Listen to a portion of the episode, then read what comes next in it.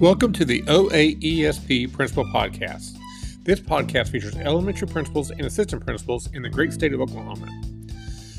I am Glenn Absher, the Executive Director of the Oklahoma Association of Elementary School Principals. Today on the podcast, we have Traci Newell. She is a principal at Elgin Lower Elementary School located in the Elgin School District.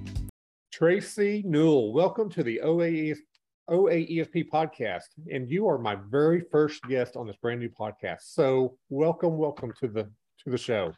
Well, that's exciting. Yes, I'm your I'm your first victim. Is that what that means? you are the very fir- very first one.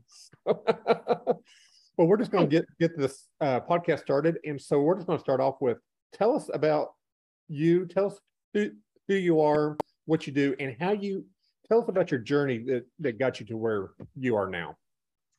Okay, so I'm Traci Newell, and I am currently the lower elementary principal for Elgin Public Schools. So I've got about 460 pre-K through first grade. Um, I'm getting ready to start my fifth year out here. I did my first 24 years with Lawton Public Schools. Moved around quite a bit as you are wont to do uh, with Lawton Public Schools. And so I've had lots of different opportunities. Um, you know, I'm not sure that I, when I got into this, I ever thought that this would be my path. But the more, the longer I worked with kids, the more I realized I also wanted to be able to help our teachers become better teachers. And so when I decided I was going to get my master's, that's what I decided I would go ahead and get it in. And um, so I taught about 14 years, and then I was an assistant principal for a year. And then I um, got to go back to uh, our Learning Tree Pre-K Center and be a principal there for two years. And then it's just been a few different schools since then until I landed here. And hopefully this will be my resting place until the end. All right, well, very, very, very good. So tell, uh, what did you teach? So um, mostly I taught pre-K and kindergarten. I did teach one year of third grade. Um, I was about eight and a half months pregnant, and they called me and said, Hey, we don't have enough kindergartners. That was back when kindergarten was half a day. So they're like, So, hey, we're going to move you. So you don't have to move schools. The person that was going to keep that job was going to do half a day in that building, half day in another building. So they're like, So we're going to move you to Hugh Bish, and you're going to be at the back of the library with one wall, and you're going to teach third grade. and I was like, Okay look, I can do this. So after one year, they were like, we think you should go back to kindergarten and pre-K. no, just kidding. but I did get to go back down and early childhood is definitely my passion. So I would say, you know, that's probably why the reason I'm so happy here because as much as I love all kids, I definitely have a heart for our younger kids and getting them started off on the right foot. All right. Well, and for our listeners who, who don't know, um, Hugh Bish, along with about two other schools, I believe, in Lawton, are are what's considered an open concept school where there there are no walls. Um, they basically have um, um, movable closets and and um, movable walls. Correct. To, to, Lots of bulletin boards. I yeah. will say, I believe that was a concept in the 80s, and most of those schools have now um, found a way to build some permanent walls within there. So most of them are not as open as they were. They they have some walls now. So yes. it was definitely an interesting concept because I'm not very quiet. So, but you you just you learn to kind of filter all that out and I guess you learn to be a little quieter, but right. it was a really great experience. Yeah. Well, that's great. So, um, Traci, tell me what what kind of things do you do at your school and and through your career in order to support your your teachers and your and your staff? So, you know, I would say that's always been very important to me. It's probably, if you asked colleagues, a strength of mine to encourage teachers. Um, so it's definitely something I spend a lot of focus on. I do things like um, send personal letters to them at the beginning of the year or over the summer. I try to do at least one activity a month with them, whether it's, um, oh, like in October, we might have a Croctober contest where everyone makes a crock pot meal and we vote on our favorite one or um, you know lots of different little treats i would say like i might um, you know give them a bag of chips and, and a note that says you're all that in a bag of chips so you know there's not a lot financially that we can do for our staff but i think um, even though a lot of people think it's kind of kitschy. I think that as long as they know that we see them and we appreciate them, um, it makes a big difference. We also try to do paint nights or go out to eat. Uh, you know, I like to surprise them sometimes. So last, for example, last December, we were supposed to have a December staff meeting, and instead I had it catered. I bought, I went to the $5 under $5 thing and I bought 25 different gifts and wrapped them up. And so we did a gift exchange, but they didn't have to bring anything. So just kind of sometimes unexpected little things like that. But I, I think the main thing, even when you can't do those kinds of things as often as I try to do, is I really try to focus on those relationships. Um, you know, and it's as simple as I've got one right now that's got a daughter trying to raise money for um, their uh, cheerleading uniforms. And so I acknowledge that. I shared her post on Facebook and and I paid for one of her freshies. Or, you know, I had, I had one that had surgery over the summer and I made sure I contacted her to find out if there was anything. They want to know that you're interested in them outside of the school, that you know who their families are, um, and that you that you care about the things that are going on. And I really try to do a lot of mental health check ins, whether it's just um, going through the building every morning and trying to say hi, or if it's been a busy week and I realize, hey, I hadn't seen so and so in two days, then I make a very pointed effort to go and find them and say, hey, just checking in on you, haven't talked to you in a couple days. Um, so I think that's really the most critical thing. While they do appreciate and love the extra stuff, I think what they do love more are those things like the notes from us, leaving sticky notes. If, if you don't want to write a full card or postcard like I've done in the past, I think just walking in and leaving a sticky note after you've been in their classroom to say, hey, just checking on you, liked what I saw today, whatever. Um, they just, they need to know that we're invested in them. And I try real hard to show them that. All right. Very good. Now, Traci, you are known for the things you do for your students and particularly uh, the things that you dress up in. So, talk to us a little bit about all of the different costumes that, that you have. So, I'm very much an experience matters principle. Um, and even it was things I did when I had pre K through fifth grade. The fifth graders love it just as much as my littles do.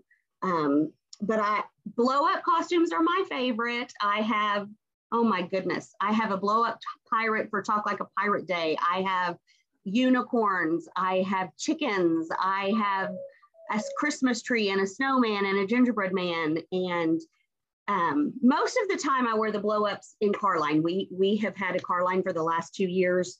And definitely every Fridays it's Dance Party Friday. And we have a little karaoke machine out there that we play music. And, but then also we try to at least once a month find some sort of costume to wear. Like I said, so in September, we'll definitely, I'll wear my pirate costume. Um, in the spring is National Unicorn Day. We all wear unicorns. The I usually don't do it the first day of school. I don't want to freak the parents out too bad on that very first day, but um, I like to do it as often as possible. And the main thing for me is, you know, people don't remember the things, the lessons, they remember the relationships that you create with them. I teach a class at Cameron, and that's one of the things we do. One of the activities is we talk about, you know, when you think about the most powerful teacher in your time as a student, what do you remember about them? And nobody ever says, oh, they had great lesson plans and we did this great worksheet on whatever. It was always about, they always say it's about those connections that the teachers made with them. So I really try to make sure that as a staff, we provide those experiences and those connections for our kids. We do stuff like um, Global Day of Play, which is the first Wednesday of every February. We do a STEAM Day. We do um, twice a year, every year, I do Paint with the Principal. And it, it's a fundraiser, but nearly all of them pay. Or, uh, you know, I have amazing teachers, and if they have two or three that didn't, then they pay for them to come, and the whole class gets to come. And they they spend a day, they spend time in the art room with me, and we do a, a painting and make it to take that home. Um, and so that's whenever you ask the kids, like, what was your favorite day this year? It's always about those little extra things we did. So I don't have any problem putting on something and and running down the hallways acting silly with my kids. and that's really what, what it's all about. You know, it really is building those re- relationships with the uh, students and their and their families. And um, and so uh, I I know that you you do a really really great great job with that. so I you know I think that we we all through our um, career have had a mentor, whether it was an official mentor or an unofficial mentor.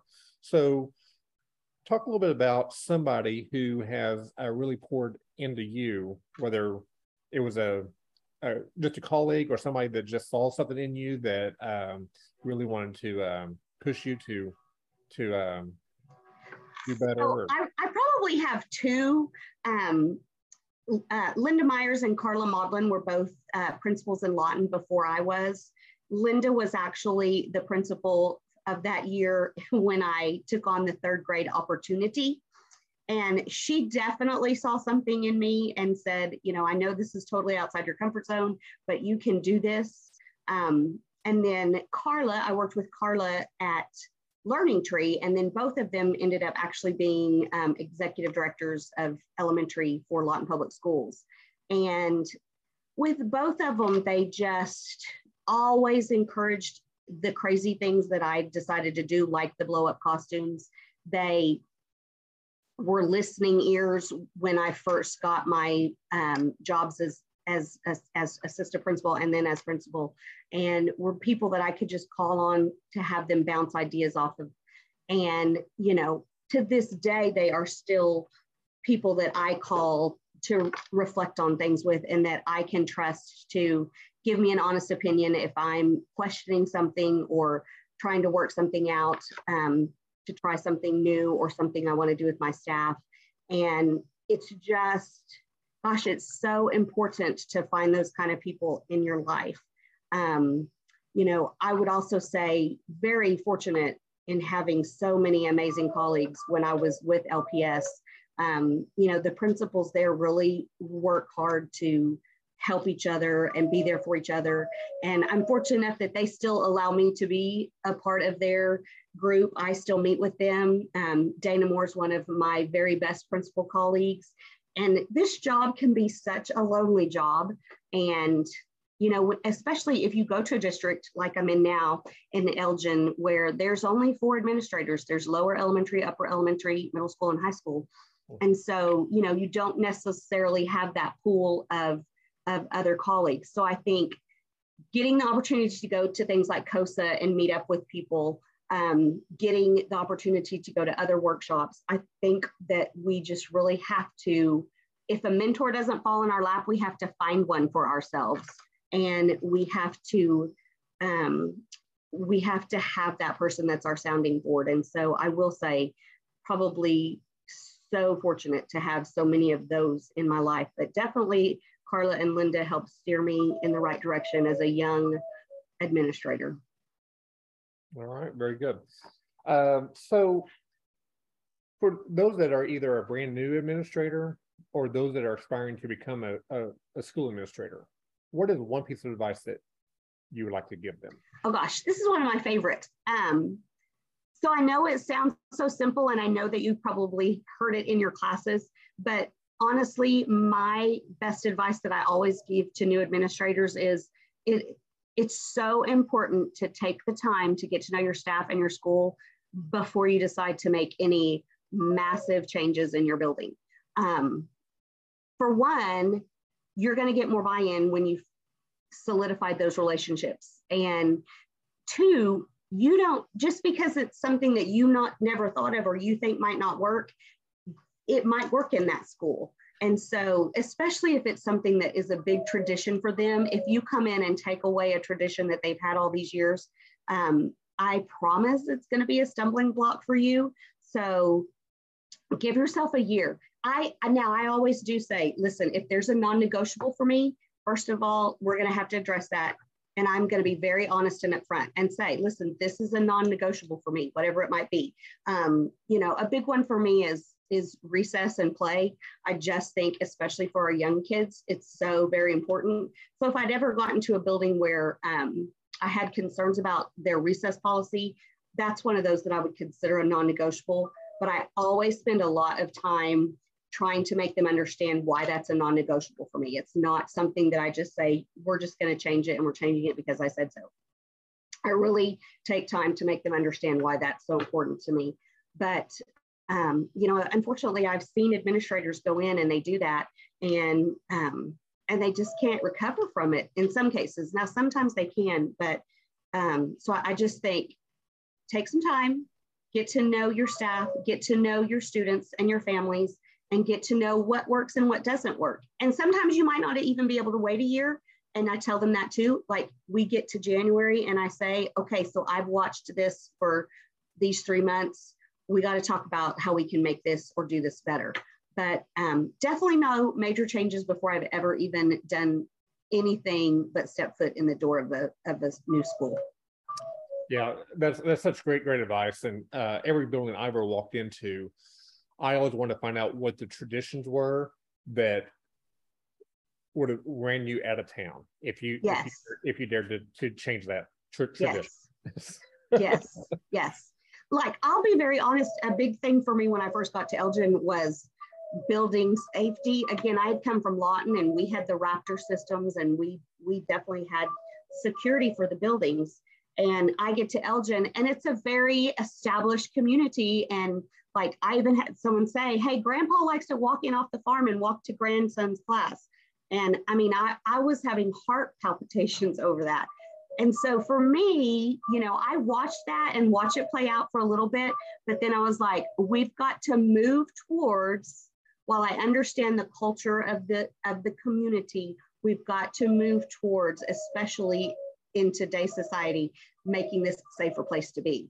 And, you know, honestly, because I did it slowly, I didn't really have a lot of pushback. And fortunately, we have a lot of military who are used to safety procedures. So that helped a lot too, because they didn't, um, they didn't give me any bulk or any problems with that either. So, yeah.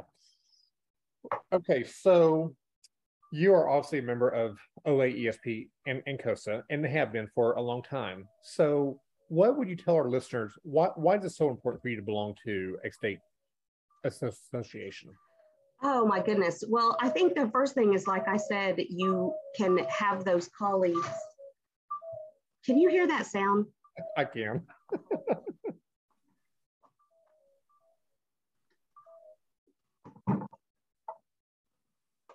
what that is. That is great. Sorry, I'm back. Um, okay. Um, you know, I think the best thing about it is well, there's two things really. Um, I think you have the opportunity to hear some amazing presenters uh, right here in our own community. In fact, so at, at our CCOSA conference, we had Sean Buchanan, and I was just totally floored by the amazing things that he had to say. So he's actually going to present in our district um, in August. So, you know, there's there's opportunities there for you to hear somebody to bring them into your own community. But I, I think for me, the number one thing is just the relationships that you can make with people around our state. Um, gosh, I have really um, been able to call up on some people in different parts of the state that had I truly not been a part of those two organizations that I would not have had the opportunity to interact with. And, you know, it just allows you to get some fresh ideas.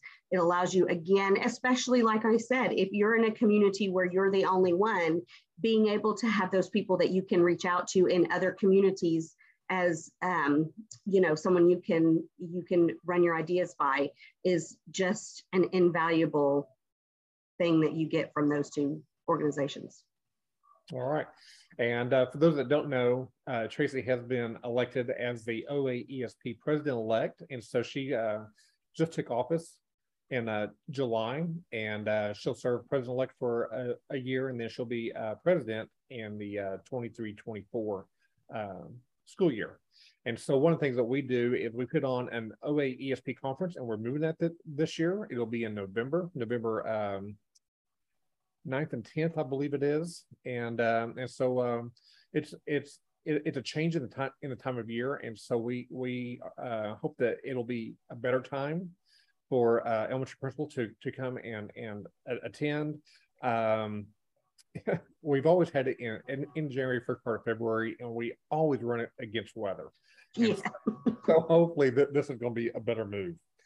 So Traci, as we kind of wrap th- this up here, uh, the whole purpose of this uh, podcast is to elevate the voices of Oklahoma principals and assistant principals. So I'm just going to hand this back over over to, to you. Just kind of share what your what your final thoughts thoughts are as we try to elevate this profession?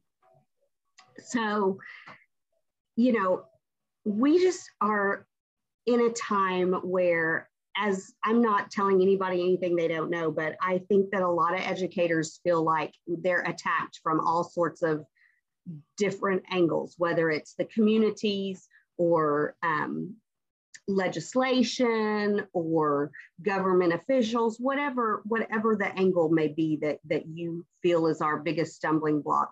At the end of the day, we can't ever change any of that. The only things that we can change and control is the perception that we put out into the universe. And so, um, you know, you're, you're always going to have legislators, you're always going to have government officials, you're always going to have politics that agree or disagree with the things that we're trying to do. And I think that at the end of the day, we have to drown out all that noise and we have to remember our why. And for most of us, our why is the kids that we service every single day. And while there's a lot of things that that we're facing that um, uh, that have that have really affected the mental health of our students and of our teachers, I think it's just so important that we never lose sight of the fact that as long as we show up, do our job, and love our kids, that everything else is going to fall into place. That we can't again control the things happening outside but what we surely can control is our attitude and what we put forth into the universe about the things happening in our building which is you know for me another reason why i do all those things because um, you know uh, we've listened to a lot of presenters that have have said to us you know you need to write the narrative. You need to put out what's happening in your buildings, in your community, and you let that be what the people say. Don't let what other people are putting out there overshadow what is really happening. And so, you know, I think even though a lot of us never signed on to do that, we definitely have to be PR advocates for the things, the great things that we're doing. And it's not necessarily comfortable for some people to toot the horns of the things that are happening, but I think it's crucial that we that we do that and now more than ever. But that's I, I mean i think that's really the thing to focus in on is that things are going to change. Different people will be in office and what won't change is our kids and what won't change is us. And so that's what we need to stay focused on and you know just do the best that we can do every day for those kids. And honestly keep that away from them. Like we want to make sure that we never put those adult issues on what's happening within our four walls anyway. And um, and I think a parent, I think our parents appreciate that, and I think that more parents than you realize do support us. And when you can show them that every day you're just showing up to do the best for their kids, they're going to go out there and be a good voice for you too. All right. Thank you, Traci. Um, thank you for being my very first guest on the ESP podcast. And uh, sure. uh, you don't follow Traci on uh, Twitter, please do so uh, at Newell Tracy, and I'll I'll put that in in the show notes. And um, once again, until next time, um, keep doing what's best best for kids. Thank okay. You. Thanks for having me.